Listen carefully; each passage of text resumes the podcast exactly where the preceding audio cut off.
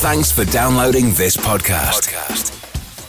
It's for personal use only and must not be rebroadcast, reproduced, or used in any form without permission. Tell your friends they can get their own copy by searching iTunes for Radio Le Mans or visiting radiolemans.com. From the world's first officially recognized sim racing group, it's the Tora Radio Show. Good evening, everybody, and welcome to, well, not the monthly Tora Radio Show, weekly Tora Radio Show here on RadioLeMans.com. Uh, you may probably have guessed, the astute listener will have probably guessed, this is not the dulcet tones of Mr. Ben Williams. Uh, no, you're back in the capable hands of me, Matt Hunter, um, and he who wishes to be American, Mr. Jordan Grove. Jordan. Hello. Now, given everything that's going on, are you are you sort of in limbo in the middle of the Atlantic at the minute, or are you still slowly making your way towards the uh, east coast? Well, I've, I've been told they won't let me in if I arrive, so I'm kind of just waiting on the shores of Iceland. Um, In the holding just pattern. kind of, yeah, waiting to see what happens. So, Well, just as a obviously, we'll get it over and we'll get this over and done with first. Um, suffice to say, the motorsport world and the, the world in general is obviously rather upside down at the minute. So um, we are here um, with lovely guests as well, um, pretty much weekly for as long as well until Eve tells us tells us to stop being so silly and Stop. go. Just stop, boys. Go monthly, please, please. you're actually making it worse. Who thought that was possible? Uh, and yes, so we're here. We're here to sort of uh, provide light relief over the next however many weeks this um, this is for. Um, ominous uh, for everybody. but what is also is a really good benefit of this is is um, aside from the monthly show where you'll have my uh, uh, me, um, Jordan Lewis, and Ben all together. Uh, every week you'll get a show with uh, me and Jordan, and then every other week you'll get a show with Ben and Lewis, um, which is really cool because it also means that uh, we get some awesome European and UK guests that can uh, join us, and they get to hog all the American people, which is absolutely fine. Um,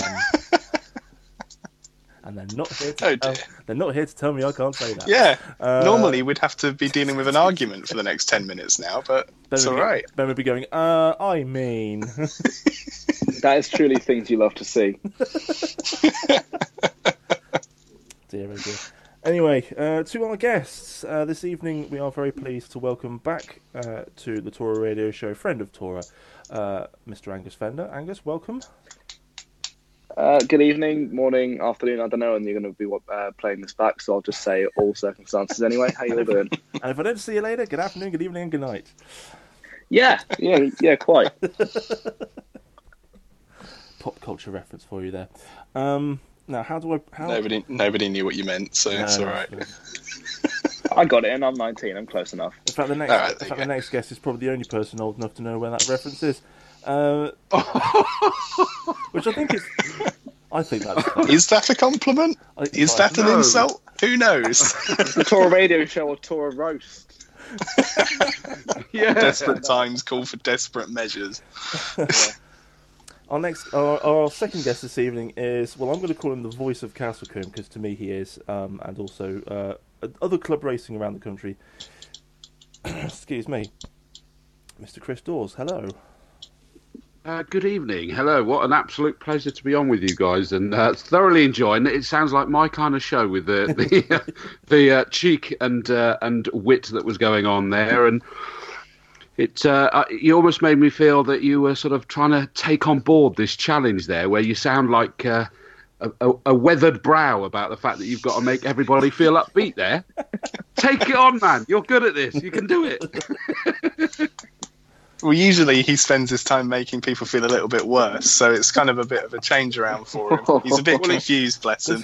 He started by doing that to me about my age, for goodness sake. He's balancing it out. He's balancing it out. in fairness, in fairness, it's um, Uh, it's normally Ben telling me to shush, so I'm un- I'm un- I'm untethered for the first time since December, which is So uh, we'll be off air next week, yeah, basically. well, that's that's what he means well, to say. Well, technically, we are off next week because it's their show, so we've got to, Ah, yeah. set a precedent here. We've got to set a highbrow precedent for what's coming up. To make up for next week. I'd like to say, and here's what you could expect over the next uh, weeks, but I can't do that because I have no idea. Um, flying by the seat of our pants. Uh, welcome to the Tora Radio Show, where we may talk about some sim racing. In fact, we are going to talk about some sim racing news right now. Uh, in fact, some really Excellent. really important sim racing news. Um, and actually, our two guests will be particularly interested in this for varying degrees, um, because one of our favourite PC-based um, uh, sim racing titles is no longer just PC-based. Isn't that right, Jordan? Yes, so we have had some excellent news from the world of Assetto Corsa Competizione. Um, last week, it was announced that, uh, to many people's delight, that Assetto Corsa Competizione will be released for PS4 and Xbox. I was awaiting some cheers, but never mind. Oh well, uh, I, There you go. I can see the Hooray! Xbox side. Oh. Well, hey, there you go. I'll pipe, Oi, some, oi. Um, I'll pipe some in in post prod. Don't worry. Excellent, thank you. Hooray for the editor. Anyway, like an applause um. And alongside that news, we also um, received news regarding the uh, next batch of content that we can expect. Um, so that will include GT4. Huzzah. That's some room for, for some more of your piped-in audience there.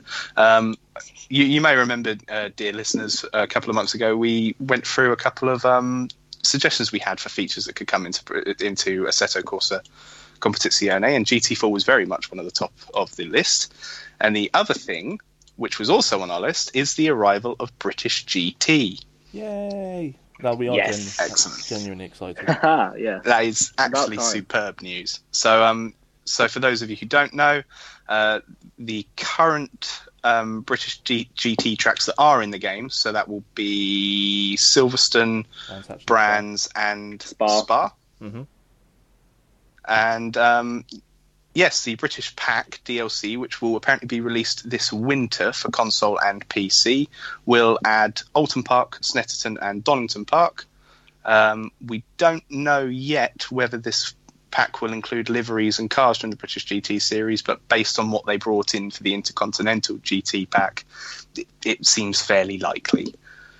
So um, I, yeah, I am fantastic news. hoping they transfer liveries over. Particularly Yeah, so, so I thought Like, you might. Yeah, and I think you know full well why. Yeah, there's two, particular, there's two particular liveries I really want to see. Hmm, yeah, you're not wrong. No.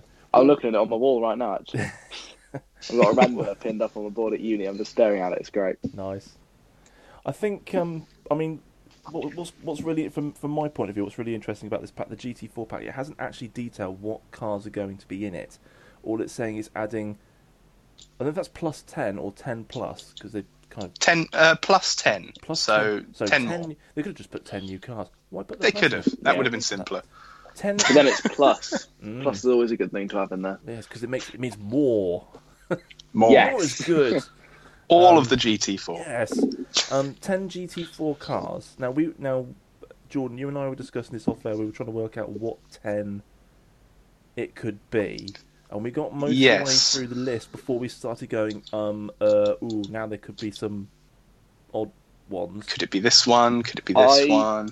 I have an inkling it'll be based off of the European GT4 series, so another SRO series. Yeah, we Uh, we'd well, kind of that's Stefan. thought along the same lines. Yeah. So Yeah, what so what would it, what would that include? McLaren, KTM, uh, Audi, Chevrolet, maybe Aston Martin, BMW. Oh, the Camaro. Had we mentioned KTM? Yes, I did. It was about the third. Did car you? Oh, said. okay. Mm. What about, maybe a uh, the Maserati if we're lucky, but Oh, I forgot about. oh yeah, the Mustang, yeah. Yeah, well, Maserati's quite old now, isn't it? But Yeah. oh, for that engine, though, I really hope it's there. I would Yeah. love to Oh, see what the a Mustang noise. and the Camaro. What in. a noise! I kind of because it, it depending on how contemporary it is. Because I know Ginettas Ginettas do still race in Oh, the Europe. Cayman. Yeah, Oh, the the- Cayman, yeah. that That's the another I one. com- and that was the one I comple- completely forgot. Pretty terrible, forgot about that, yeah. considering considering considering our friendship with Porsche. Really quite terrible. Sorry about that. Sorry about Yeah, you can cut that bit out if you want. Um, but yeah, so I mean, it's it's it looks really exciting. And what Jordan said, I absolutely am certain we're going to see British GT liveries. It makes absolute sense to have um, the British GT liveries. It'll just be really interesting to see um, which ones we do get in there. But of course, it, also the other good thing about this is it does open up a whole raft of new potential series ideas because there's a couple of one make cars in which I didn't even realise until um, we were just again we were discussing it in our little Tora Discord. Um, what sort of cars are available uh, in of Corsa Competizione already, um, and the Porsche Carrera Cup cars in there, and the um, Huracan. I was going to say the Huracan Trofeo. That's what I meant, isn't it? The Trofeo cars in there too. So there's lots of interesting little extra things in the title which you may not necessarily automatically think of when you think of the game. So that's really good. Um, and of course, Chris got bring you in on this. It's also very cool again to have another really high flying title like this with British rep- with good British circuit representation in it. Well, quite. I mean, when you first said, what was it, Silverstone and Brands Hatch are going to be in there, but the fact that they will be bringing Oulton Park, Donington, and Snetterton, I mean, it's absolutely wicked. I mean, I think take somewhere like Oulton Park, for me personally, it's one of my favourite, but from abroad, they might not know it so well. Mm. And this gives them an opportunity to do it. When you consider that a lot of teams take drivers there because it has everything and it's that hard a circuit. So the fact that people will get to play that, I think, is, is fantastic to see. I, I, I absolutely wholeheartedly agree with what you just said because I kind of feel that I kind of feel about Lime Rock the way I think you're implying people from elsewhere would think about Oulton Park. Lime Rock's a brilliant circuit, and I'm really glad I discovered it through Forza, and then iRacing afterwards. But I don't think I'd ever really heard of it before. And, Yeah. you know, and that's a, and that's a lovely little circuit to drive. And, and Oulton, I mean, Oulton Park. I mean, you know, people who've been um, playing racing games for a long time will remember it from the TOCA days and that kind of thing. Um, but it's in terms of sim racing, it's very much an underused circuit, and and it's one that, you know, I'm really pleased is um is uh, coming onto the uh, coming onto another big title. How do you feel about uh, Oulton Angus? Uh, what was well, it's it's great addition having it there. Definitely, I think um, I for one can confirm already that the team owner of uh, 2Seas this year, Isa Al Khalifa, has never driven on park. He'd never driven any British circuits. So to have that kind of addition in is really useful, not only from a social point of view for people wanting to play a game, but also if the handling characteristics are as realistic as I've heard they are, from a point you could even learn some of the tricks and trades of a, of a, of a particular circuit. So I, I can't see any negatives to it at the moment. I'm just hoping they can deliver through, uh, like they have done with the other tracks. I mean, I've been so uh, just going from my recent experience, I've been getting back to grips with um, Oulton Park on iRacing, and I haven't done a clean lap yet, which is terrifying because I used, to, I used to drive that circuit all the time, and you know on TOCA and things like that in the past, and it was and I loved it, and I I I loathe it now. It's just too hard. Well, that that that to me, that to me, sort of like, and and you know, forgive my sort of relative naivety to, to this side of things, um, but it, it- that sounds like they've really starting to nail it, if not already nailed it, in the fact that one of the things, or several of the things with Oulton Park, is that you've got the gradient changes, you've got camber changes in a few places. Uh, and you've got the fact that it suddenly like goes undercover, for example, under the trees, which of course then throws a completely different track surface at the drivers, including during the course of a day. Is that where it, it, it had rained and is now dry under the tree cover? It's probably still wet. So that to me suggests that they're actually bringing some of those real life characteristics to the circuit. I might be sort of uh, overplaying what they've done there, but from what you were saying, Matt, it does sound like they're throwing a bit more in. I mean, Jordan, you've obviously been hands-on with the Assetto Corsa Competizione on other circuits um, so far. How how how how close do you think we're getting to that? Um, I think when it comes to a set Assetto Corsa Competizione and the, the tracks that they produce, it's on a par with, if not better, than iRacing's um, models of their tracks. Obviously, they're all using laser scan data. So, I mean, if you if you go and laser scan it, you're going to get the same data as everyone else. But in terms of the um, surroundings of the track, the little features that you might use for like braking points, stuff like that, I'd actually say Assetto Corsa Competizione does a better job than iRacing. So, I for one can't wait to see what they do for Snetterton, Oulton, and Donington because the tracks are stunning mm. and you really can. I spend a lot of my time at Snetterton because it's my local. Um, when I first drove on iRacing, I was impressed. I think it's going to be a little bit surreal for people who have driven these tracks in real life. Angus, you might you, you might um, get this kind of level of, of what, what, what's going on here um, yeah. when, when, you drive yeah, for the first time because because Assetto Corsa Competizione so far they have done a cracking job with their tracks that they've got. So, so for for British tracks that aren't usually seen, as we hinted at earlier, to get this kind of treatment is going to be fantastic. Just need Thruxton added now, really.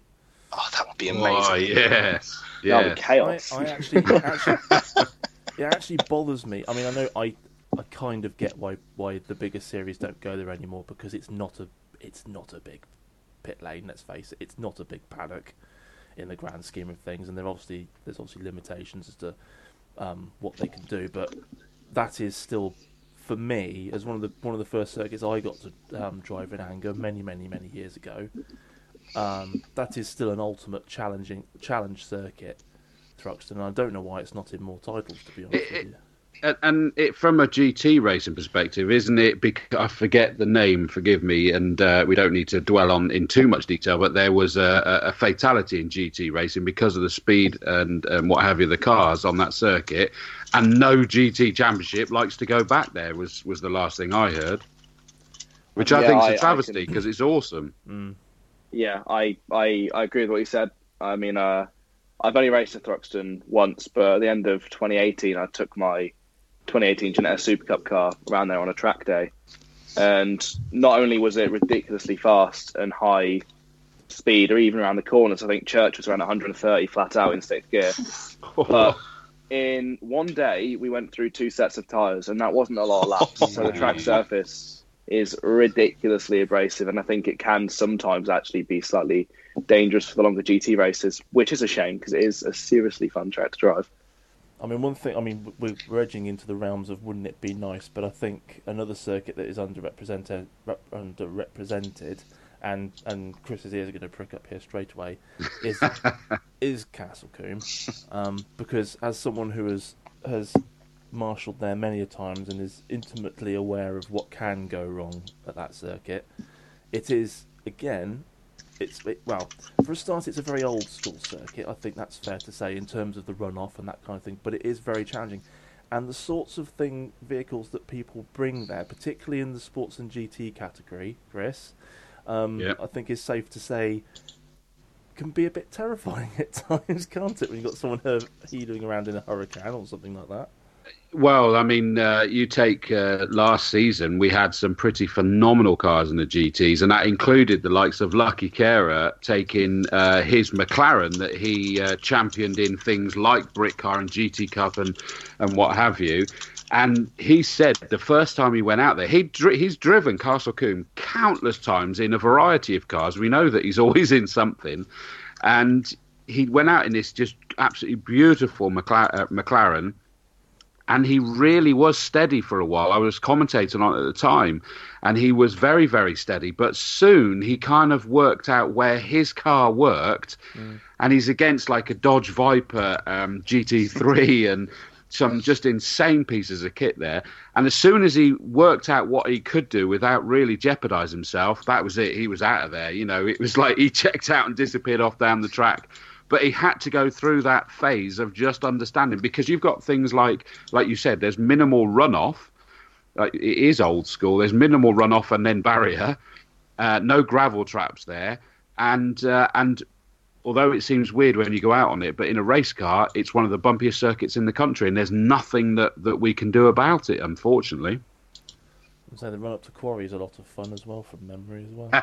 but, um, It is. Stand at the top of Avon Rising towards Quarry Corner, and you're talking the GTs will be hurtling into there at about 170 miles an hour and throw the anchors out the back to try and take one of the most challenging corners in the country in Quarry Corner.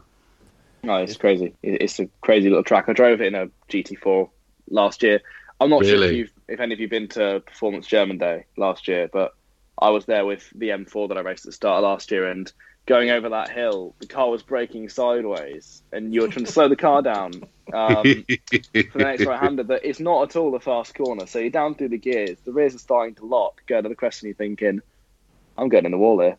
and then you Yep. just have to just just trust that the car actually grip again. It Well, is, the- uh, like a seriously fun circuit though. the the way if the the bravest of the brave, what they actually do is they wait until they've gone over the crest of the hill before they even brake. Oh yeah, yeah. I, I had a mate who races there in a an Audi TT, I think it is. Alex Kite, his name is. But yeah, um, I know him well. I know him well. but and and, and the source one was around there. Bloody hell, he's insane. He is. He's taken. He took me out in his uh, VW Vento uh, at the end of last year, and uh, he is just nuts. he, he tried to then take me out in his Audi TT, and I went, "No, you're okay." His front wheel drive TT with around 600 brake at the flywheel, I think it is. Yeah. So yeah, it may be a better idea to uh to sit that one out. Yes. I think the best thing I saw saw there was the um, the old Aquila um, prototype going around at um, full chat. That was a bit blooming terrifying, frankly. Um, Well, the, the the best one was actually Nigel Greensall taking a Tyrrell Formula One car around there. oh, nice. Yes, that that I think it was that ninety two off the top of my head. Wow, just wow. hundred and uh, what did he do up Avon Rise? One hundred and eighty five miles an hour up Avon Rise in towards Quarry Corner, an average speed for the lap of one hundred and thirty one mile an hour. Oh wow. That's insane. Just incredible. Well, just nipping back to um, Assetto Corsa Competizione before we quickly move on to what on earth happened last weekend. Um, people who are pre-ordering, so so Assetto Corsa Competizione will be available digitally and physical discs uh, from June 23rd, which is really cool. And people who pre-order will be able to get our favourite DLC so far th- this year because it's all we seem to talk about every single month until it actually came out. Uh, the Intercontinental GT Pack um, will be included in any pre-orders and then available um, separately as well. Very, very exciting times. Into oh, we must also quickly mention because this is how my brain works. Um, this April there will be a free 1.4 update uh, for the PC version. Initially, obviously, that the stuff will come into uh, into the console versions as and when um, which will include some new features, including a car showroom, uh, new driver car personalization choices. Interesting. That could be Um, very interesting. Yes, and some additional options for multiplayer servers. So already we're starting to think, ooh, better livery editor, which would be rather marvelous. I wonder First who thing could pops make into use my of head. that. The first thing that pops into my head about that: Hmm? multi-class races. If they're adding in GT4 cars, you've got to have a multi-class race option. Surely, Oh yeah, surely. it's it's got to be on that list because what one thing I really want to see is a mix of cars around some circuits that you wouldn't see them at. So, for example, True. off the top of my head, uh, let's say Kyalami or Misano in GT3 and GT4 cars through that first sector really Oh, very throw good a point. spanner in the works. So yeah, I'm I'm hoping and praying that they uh, hear our thoughts and prayers about that one. Oh, literally, if uh, multi-class. Well, we've done multi-class on. Um, I think we've done multi-class on. I can't remember how we did Project Cars 2 in the end. It's so long ago. With Um, difficulty. With difficulty. Uh, I'd apologise for that, but I'm not gonna. Um, No. but I, I, I, I just, yeah, I could just, I could just envisage now, basically anybody in GT4 driving around Oulton Park, constantly wincing at anything that's coming up behind them, because that is not a good circuit to pass on. Um, hmm. Um, but it is, of course, less expensive to pass on than it is in real life, which Mm. is a bad thing. Um, not bad. 20, 20 minutes into the show, and we've only, we've covered one whole topic. Excellent. This is going. this is going as expected, As usual. as usual. Um, what we will do before we quickly uh, jump onto what the hell happened last weekend, uh, we really should, of course, ask Angus how is that McLaren because it looks really quite awesome. Bloody hell, it's fast. I mean, I've driven GT3 cars and I've driven a mid-engine car, but you throw it all together and oh my god. I mean, um, is this just for just for we start? Is this a full re-evaluation of mindset in comparison to the BMW, or? Well, it's a different way you have to drive, I suppose. I mean, they're two completely different concepts of car from the ground up, really. So the M6, obviously, quite well known for being a bit of a boat, and um, again, quite similar to you on Project Cars. I would say sorry, but I'm not. Um, that thing was all about being super smooth on all the controls. Like you could not break it loose at all because if if you did, you'd never get it back. Whereas jumping into McLaren yesterday, it's first I've driven a car since Dubai in January. Blimey! But straight out of the box after around three laps, I felt like I qualified the car. You could just throw it in so hard everywhere and just expect it to stick, and somehow it does. I mean, it, it's not super smooth to drive. You have to fight it quite a lot, but that's just the nature of mid-engine cars, isn't it? Really. Is this um sort of, of course uh, we we sort of mentioned before we came on that there has suddenly been a, a mini explosion of um, 720 um, GT3s in British GT this season. Do you think the fact that it is relatively speaking a easy car to be fast in um, is a good selling point for it, or or do you just think everyone's just looking at it and going, "That's the future"? Well, from our team's point of view, it was fairly uh, set from the get go, being uh, owned by by a, a, member of the Bahraini royal family. Obviously, Bahrain, uh, the royal family there are major stakeholders in McLaren, so that, so that was an obvious one. That, that was an easy choice for us. But speaking for Optimum here and Team Rocket, obviously those people running out in GT Challenge and Optimum and British GT. Um, I think the finish at the end of last season really spoke volume uh, about what the car's capable of, and I know a bit more than I can say on air right now, but I know that that car's going to be competitive for a lot of years. Uh, and seeing how it ended last season, I think it just gave everyone a really good feeling about the car going into the off season, and obviously that's when everyone gets the drive sorted. So I think that's probably one of the main reasons why you see quite a lot of so not just 720s, but also 570s and GT4 this year. Yes, exactly. As I say, as we also sort of alluded to off air, but we will we had to sort of stop ourselves. Um, GT4 has kind of become class McLaren um, in a way, which I guess, as you say, speaks volumes for the quality of the car. Um, very, very interesting, of course, to, to note how a British manufacturer has kind of taken over from another British manufacturer in um, where Ginetta had previously been the stalwart of the class, um, and now there is. This is the second year there hasn't been any in um, in GT4, I think. Um, possibly still some racing elsewhere in SRO uh, competitions, but very much the um, McLaren and Aston Martin show now in GT4. Yeah, obviously those two Multimatic Mustangs have now changed hands to Academy, but apart from that, it's mainly McLarens and Aston Martins. You're right. Um, yeah, I, I, think it shows uh, a sign of the times. To be honest with you, I know I probably not massively. Uh, well, it's it's definitely not the same to say it considering the current climate we're in, but. Going into the end of last season, there are loads of manufacturers now picking up their ears to the idea of GT4. Uh, Toyota are now bringing out the new Supra that personally not a favourite of mine, but I know that others will be really excited about that car uh, run by Speedworks. But McLaren for a number of years have been like right in the championship fight all the time in GT4. I think the last three years they've been in with a shout and never once won it.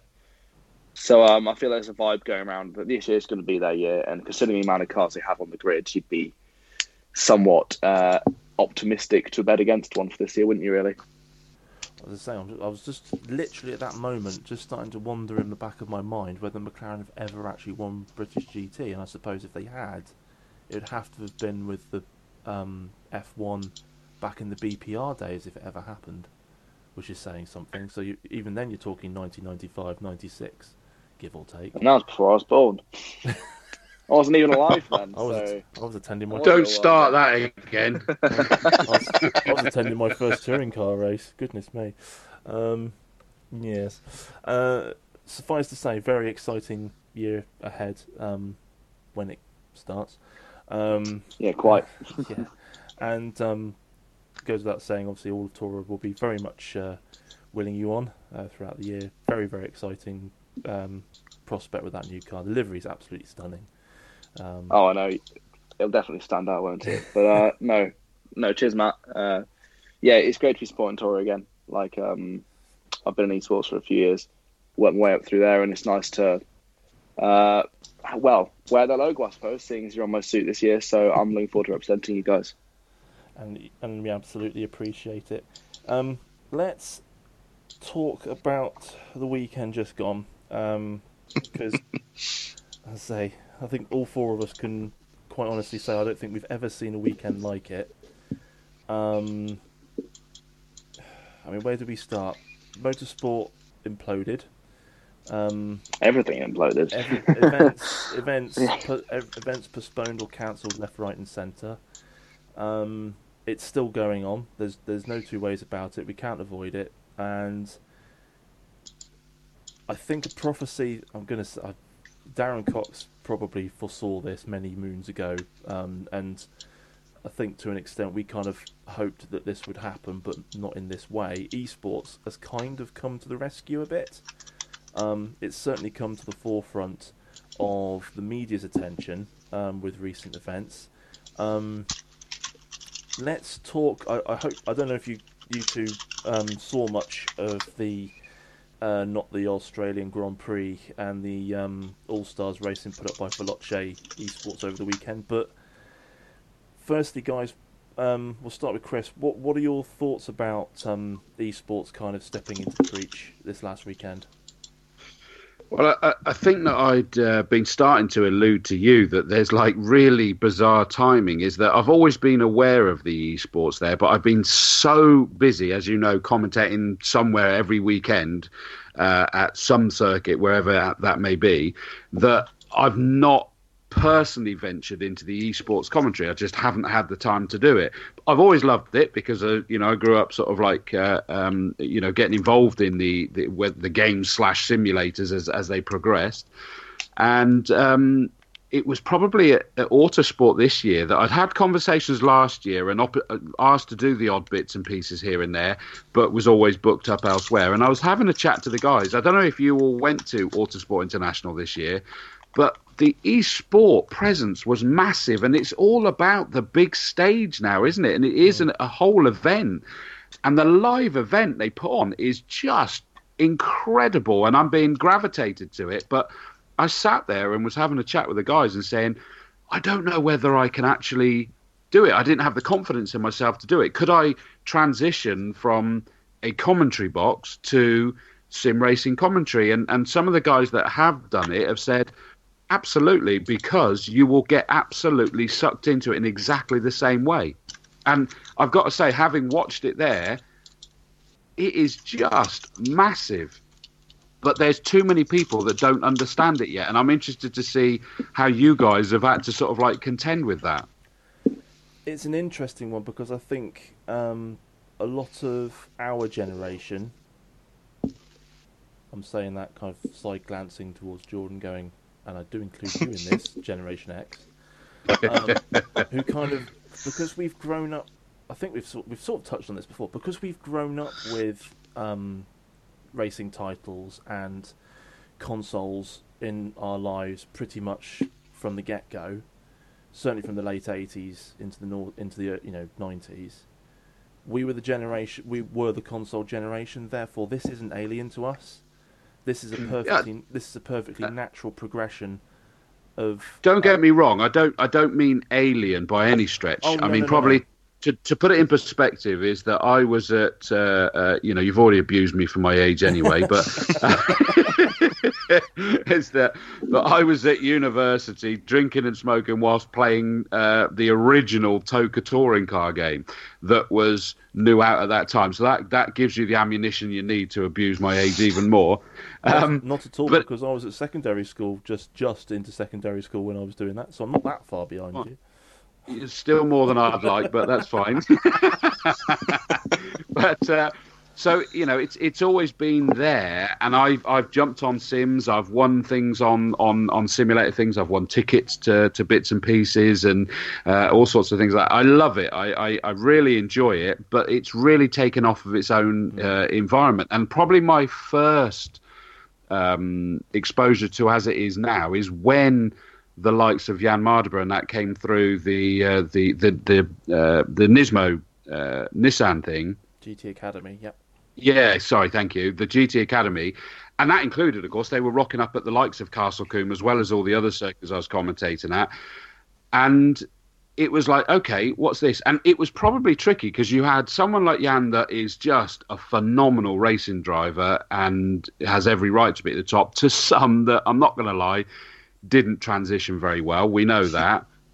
But what they've learned is that it's not about an automatic transition because it is big to be the esports, the sim racing is massive in its own right. Hence, you've got top professional racing drivers that are actually starting up teams and funding the drivers, and you kind of go, "This is brilliant! It's its own ecosystem instead of trying to be a transition from one to the other."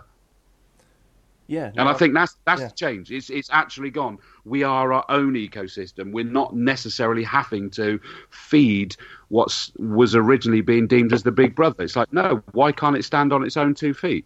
I think one thing. I, I think what I was trying to allude to is not necessarily that it's alien. It's that there's there are still there's, there is a hardcore group of motorsport fans, and I've seen this on comment on comments on various social media within the last 24 hours when um, highlights of, of what happened over the weekend have been put up. Oh, I won't watch that. It's not real. Why should I be interested in that? And those people, well, are, those people are always going to say, "I'm never." They will. They're they never, will. Ever, and... ever going to change, which is fine because perhaps there will always be a physical, realistic form of motorsport in some in some way. And you're absolutely right. The the esports racing side of it can can happily bob along alongside it. Uh, uh, and I think that that's uh, that was probably the big development that happened in the mindset is that they realised, okay, we don't need to try to compare. We and you've got to accept that one man's beef's another man's poison. Isn't that the same in any kind of sport, in, in life in general, in reality? I will totally confess that it included myself up until probably I don't know, a couple of years ago when I just went, well, no, when I'm commentating, I am enthused, I'm excited, I'm impressed, I'm terrified by the risks that these guys are taking. We've just been sat here chatting about the speed that they go up Avon Rise, up over the hill. Uh, Angus, you were saying yourself, you did it up over the hill, trying to throw the anchors out the back ready for Quarry Corner, etc. And it's about that danger element. And I couldn't see past that for a while. And it's once you kind of go, right, don't try to compare it to that. It is its own entertainment, it's its own impressed at how well these guys do this. And once you get to that, I've I was like absolutely kind of right. Okay, I get it. I get it. I, I'm I'm hooked. I love it. I can I can envisage myself commentating on this. I couldn't compete with them because they're amazing. Whereas before, I thought, well, I jump into a sim seat, so surely I should be doing that as well. It's different ball game. Absolutely. That totally. that shut you up, didn't it? Sorry, I didn't mean to. no, because you're, no, you're, completely correct, and that's and that's. Was that absolutely... drop the mic moment? Was it? that was. Please Somebody don't. clip that. Sorry. Please, don't. I can't edit that. Um, but no, you're absolutely right, and that and that's what we want. We want more. people. I think with with this greater exposure that's happening now, and Jordan Jordan will come on to on what exactly happened uh, over the weekend in a moment um, with the exposure that it's now getting. And I said, I said to to Steph just the other day, you watch with the lack of real world motorsport, all the motorsport press that exists, all the all you know, autosport, this that, they're gonna have to start carrying proper coverage of esports racing, and what we've got now is a tra- is a not a transition necessarily, but a a, a sea change that's no no pun intended, Angus, that's happened. um, perhaps two years quicker than maybe it would have done in real life. You know, if Yeah. if things hadn't changed, if if the course of events hadn't occurred how, how they have, we we would probably be at this point in two years, two three years time. We're here now.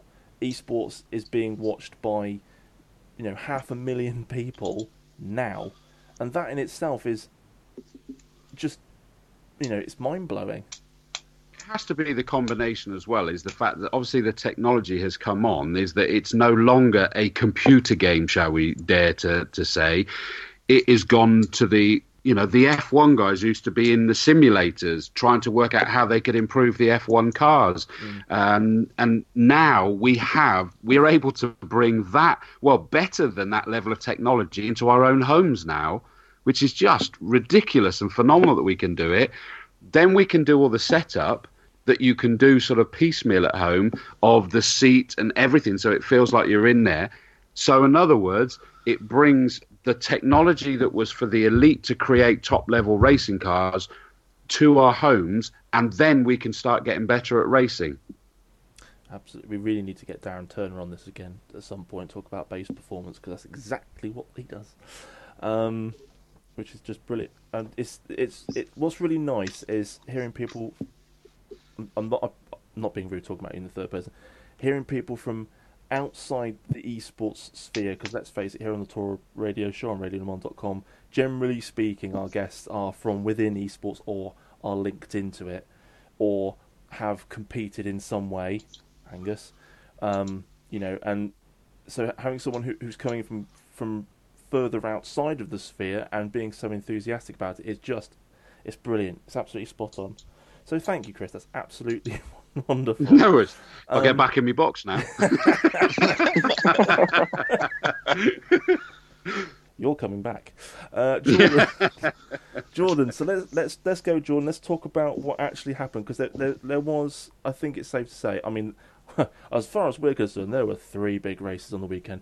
But we'll talk about the ones that raked in hundreds of thousands of views first, um, before we touch on on our pokey little race. Um, what did we actually have, Jordan? So yeah, so uh, with the um, Australian Grand Prix uh, cancelled, big shame. Um, there was a bit of a mad scramble uh, between uh, two uh, entities, shall we call them, to organise big events, bringing in real drivers, um, sim drivers, etc., etc., and just um, trying to give the fans something to watch in the place of, or in the absence of, I should say, uh, the Australian Grand Prix. So on Sunday, the first one we had was uh, the races All Star Esport Battle, which um, I really that sounds. it. It was very good. So it was held on rFactor 2, and it was at the Nürburgring Grand Prix.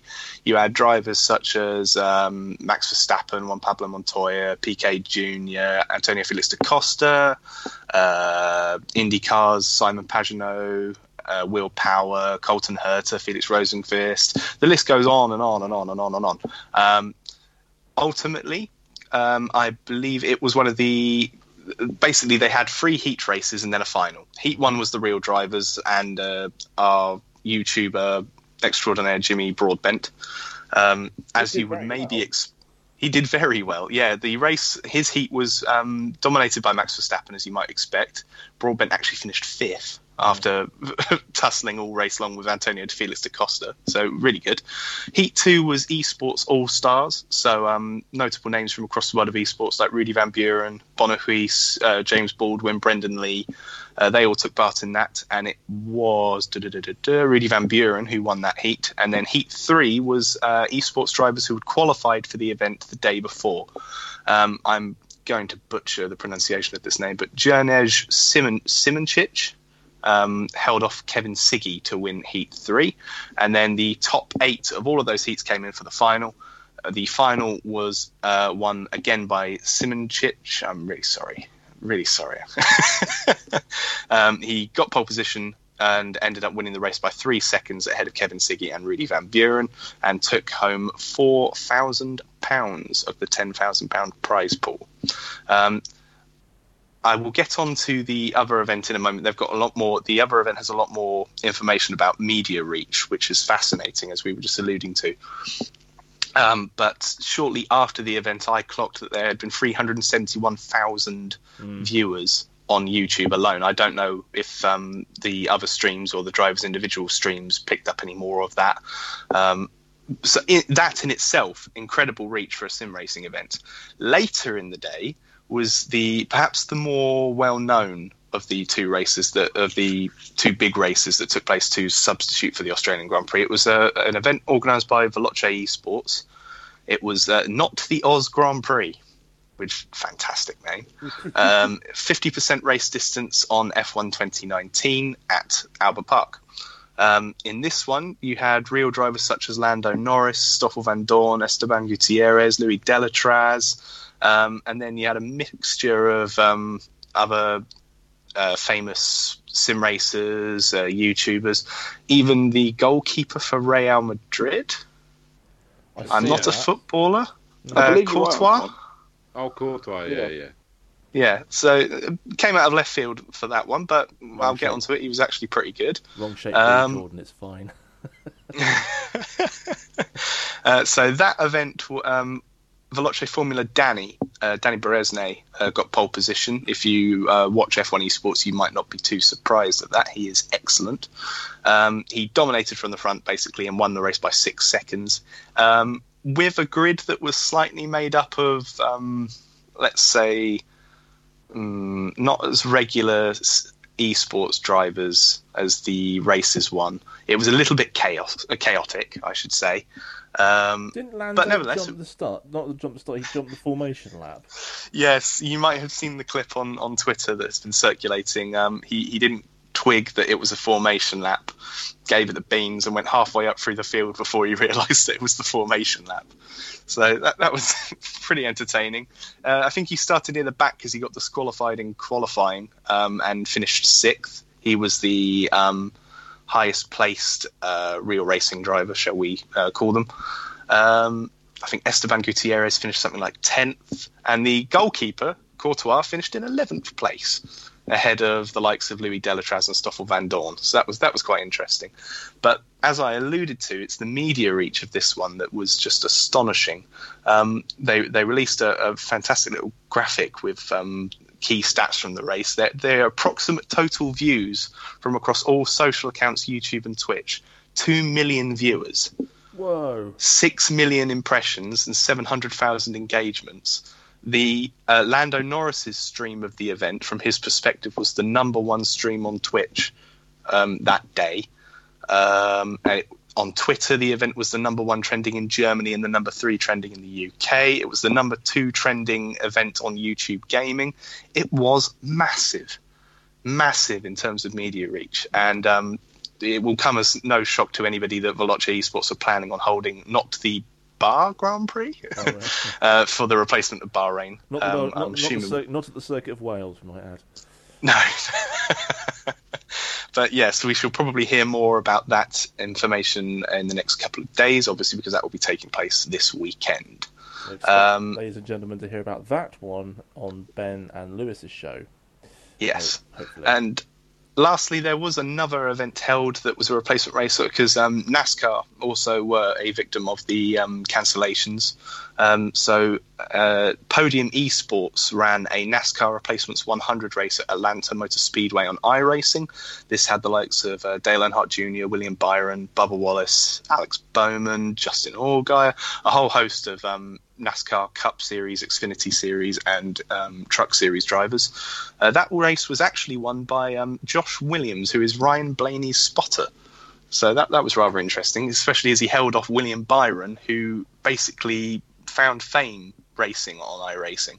So that was um, extraordinarily entertaining. And in the light of that race being run and the success that that had, uh, NASCAR announced a couple of days ago that they will be running the uh, eNASCAR iRacing Pro Invitational Series, which will have um, which will be a more regular series of um, events combining NASCAR drivers from all three main series and sim racing drivers. So far, you've got the likes of Dale Earnhardt Jr., Kyle Busch, Denny Hamlin, Clint Bowyer, Kyle Larson, Christopher Bell. They will all be competing. Um, so yeah, it seems as though yeah, it's it's a massive shame what happened last weekend with all the cancellations and everything, but esports did well to fill the gap, and the the sheer number of impressions and views it's astonishing, especially with the Veloce esports event. Absolutely, and expect to see even more of this coming soon. Because actually, um, this very weekend, uh, our good friends at uh, IMSA uh, will be running a 90-minute uh, single-class shootout at Sebring. Uh, race begins at 2:30 p.m. Uh, Eastern Time with a 15-minute warm-up session from 2 to 2:15, and single car qualifying from 2:15 to 2:25, which is obviously absolutely brilliant. So that's um, going to be an, another one, and I'm pretty certain, John. I thought I'd read something somewhere that uh, IndyCar are doing some esports stuff as well. I may have imagined that in the blur I of news. I think I believe you have imagined it so far, but it is it's very much in the works by the sounds of things because obviously iRacing and IndyCar have got a bit of a partnership going on. We're still waiting for the 2020 version of the IndyCar to come to iRacing, but I imagine if that does so fairly sharpish, I, I could see there being an IndyCar esports series of some description. Does that mean I'm going to see a YouTube video of you crashing at um, Charlotte again? A hundred percent. That is. that's not just likely. That's inevitable. That is inevitable. just, just to reiterate the the um, details of the uh, IMSA race that will be happening. Uh, obviously, good friend of our show and um, obviously Radio Le Mans important person, uh, John Hindhaugh will be uh, on the commentary team for that IMSA race uh, this weekend. Um, I'm disappointed that I should have been at Silverstone this weekend, and obviously that's off. But there's no replacement uh, e-racing for that for me to commentate on. You're going to have to start. See, this is the other thing. So, um, excuse me. Uh, just to quickly finish the point before I go back onto that other point, which Chris has just put into my head very quickly. Then, uh, the field will be comprised of IMSA WeatherTech Sports Car Championship and IMSA Michelin Pilot Challenge drivers, who will choose from from one of four recent WeatherTech Championship GT GTLM class races, the M8 GTE. My personal favourite, having driven it solidly on iRacing for the last two weeks. Uh, the 488 GTE, the Porsche 911 RSR, and the Ford GT, which I still haven't got. Um, so plenty of stuff there. Just going back to that, I also saw BSB has been postponed. There is no racing game that does BSB, not properly. It's very annoying. Yeah, I was going to say there's a couple of British superbikes on Ride 3, there are is. there not? But nowhere near enough to do any kind of um, no. replacement series, unfortunately. I wonder if um, we've yet to hear anything about MotoGP. Obviously, they've got their own esports championship. Yeah, um, I'd be wondering. It, it, was it was relatively big, but nowhere near to the same extremes as F1 esports, for example. It, it just wasn't picked up as much. You know what? I'd be interested to see whether they bring something over.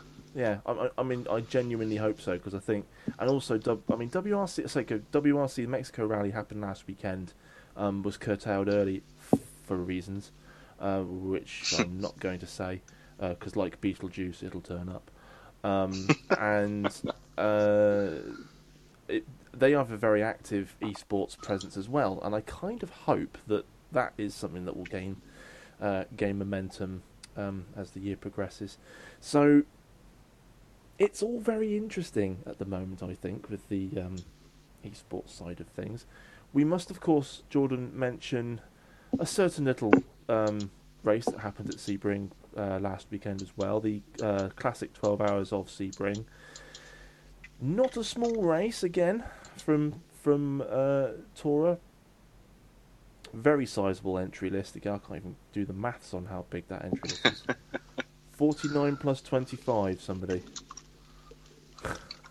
this is really 74? There you go. It comes to something I'm a, when I'm doing the maths. Oh, I'm not even slightly embarrassed. I'm a, I do English. uh, that many teams. I've been doing too much company finances today to be able to do that in the evening as well. well, I got a gin and tonic in my hand. Yeah. I wish I had a cider, but I can't yet. that requires going to shops. I'm not brave enough. I haven't got my haven't got my American football kit on yet. Uh, so so the teams took part. Uh, really good, Good. split, uh, isn't it? Yeah. yes, yes.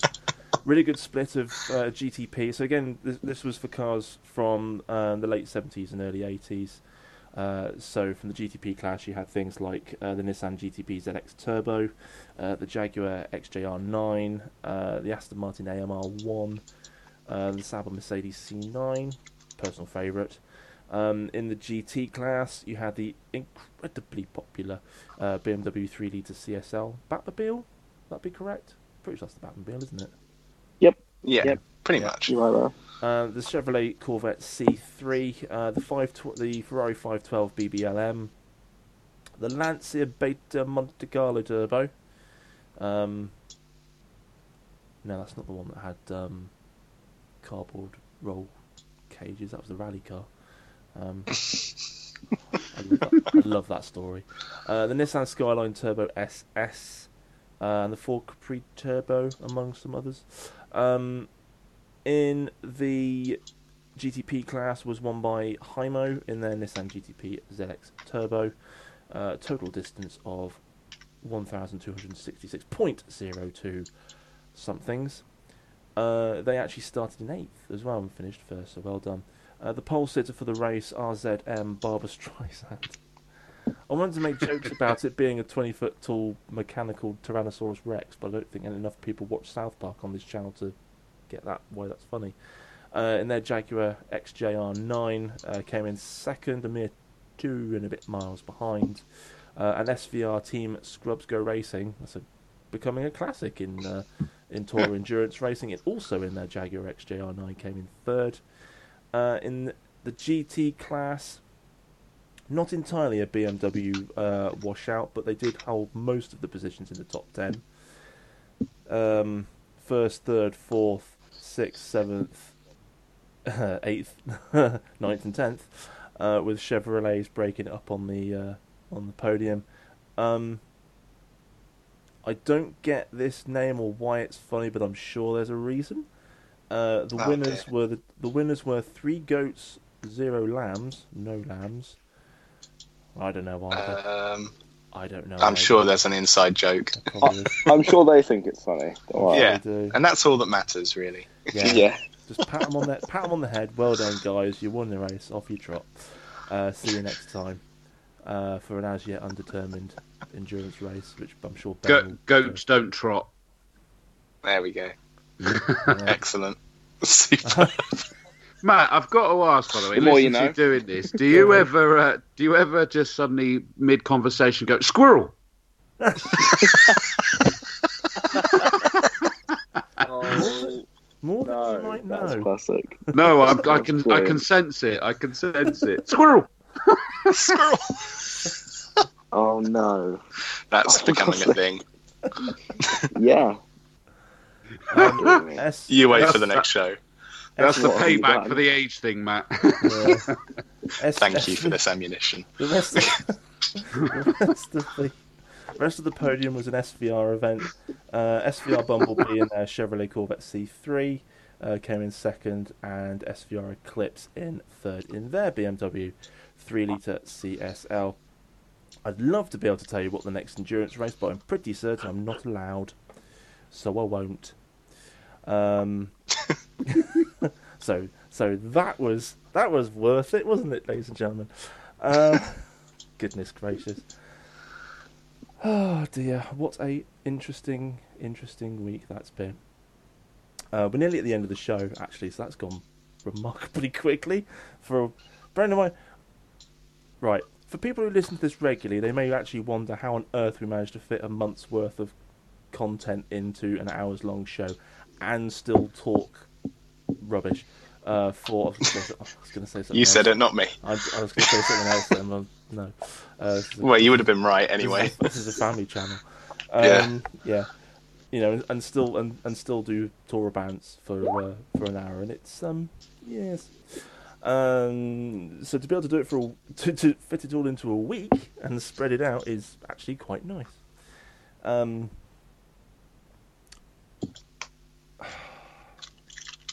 Squirrel. Yeah. no, because I'm, I'm. This is this is what I normally do. Normally, I've got Ben to sort of talk over me while I'm thinking about stuff. Anyway, I'm just going to empty chair you, so I, I'm not. I'm not going to be that kind. the tank, the tank's empty. The um, Spec Miata. That's the other thing. That's our next uh, Thursday series, isn't it, John? If I do believe correctly. Yes, that should be starting. Well, that's actually starting as we speak. So there we go, and lots. I have to say, lots of really cool liveries coming. Keep them coming. Not so keen on the Corona one, but we'll cross over. I thought you were going to say my livery. But... no, no, your livery's awesome. Actually, because I, I, used to when I when we did, right the very first year we did Tascar, very first year we did Tascar, I did an iRacing. Uh, oh god, I think it was a Toyota. I think. Uh, might have been a Dodge because Toyota wasn't around at the time. Oh, maybe it wasn't the first one. Anyway, one one of the first Tascar seasons we did, I did a I did the iRacing livery on it. Um, so I've got a, I've got a thing about that livery because I know I know how difficult it is to do right. Mm. So kudos to um, to that. And yes, very very very cool indeed. Um, well done to uh, Mike Johannes for getting that that series underway. Another very very positive uh, contribution. And of course, if you want, and you'll be able to catch those races live as well because yes. they will be uh, broadcast on Twitch. Mm. Yes, we do have a lot of. Suffice to say, we have a lot of people with time on their hands who want to do a lot of streaming. So um, lots of our races. We've even got French commentary. Yeah, how did that happen? I'm not sure. I think that's the first, is that, that that is the first time we've had one of our races broadcast in another language. Is it's it actually, I think it actually is. Yes. So and yeah, it's and it's spec Miatas. yeah. what we need, in all seriousness, what we need is for the Le Mans twenty, our Le Mans twenty four, which is still running in June, um, to be. Probably the only thing that is running on time right now, but there you go. well, mm. hang on a minute. There used to be a pun about Tora endurance races and running on time, but we're not going to go there. um, we've done very, very well, and congratulations to everyone behind the scenes for doing so. Uh, yes, so Spec Miata, that's going on at the minute. Lots of other really cool things coming down the line. I'm really, really excited about what's happening there. Uh, it's time for us to, to end, crazily. Uh, wow. Uh, so, massive thank you to uh, Angus and Chris for uh, taking the time, that time out of their evening to um, sit in on whatever this was. Uh, for the last hour and wax lyrical about all things motorsport and the action from the last weekend. Jordan and I will be back with you in two weeks' time. Uh, next week, you have the dulcet tones of Mr. Ben Williams and Lewis Satterley. So, good luck with that. Herding cats is what comes to mind. Uh, good luck, Ben. Uh, and, and, I know they've got some really cool things uh, coming up down the line as well uh, from the uh, other side of the Atlantic, which is really really cool. We all four of us will be back for our usual monthly roundup um, in a few weeks' time. So yeah, so mm, enjoy. Uh, and on that, and on that, it's time to it's time to end. Oh goodness me, it's good to be back in the, in the hot seats after so long out. Ben's Ben's head is going to be in his hands, shaking with tears rolling out of his eyes. Uh, I've been Matt Hunter, and uh, Jordan has been surprisingly helpful this evening. So thank you very much. Uh, thank Damn. you again. thank you again to Angus and Chris. You've been listening to the Tora Radio Show on the, on uh, RadioLeMans.com. Thank you so much for listening. See you next time. Bye. This program is a Radio Show Limited production. Tell your friends there's more at RadioLeMans.com.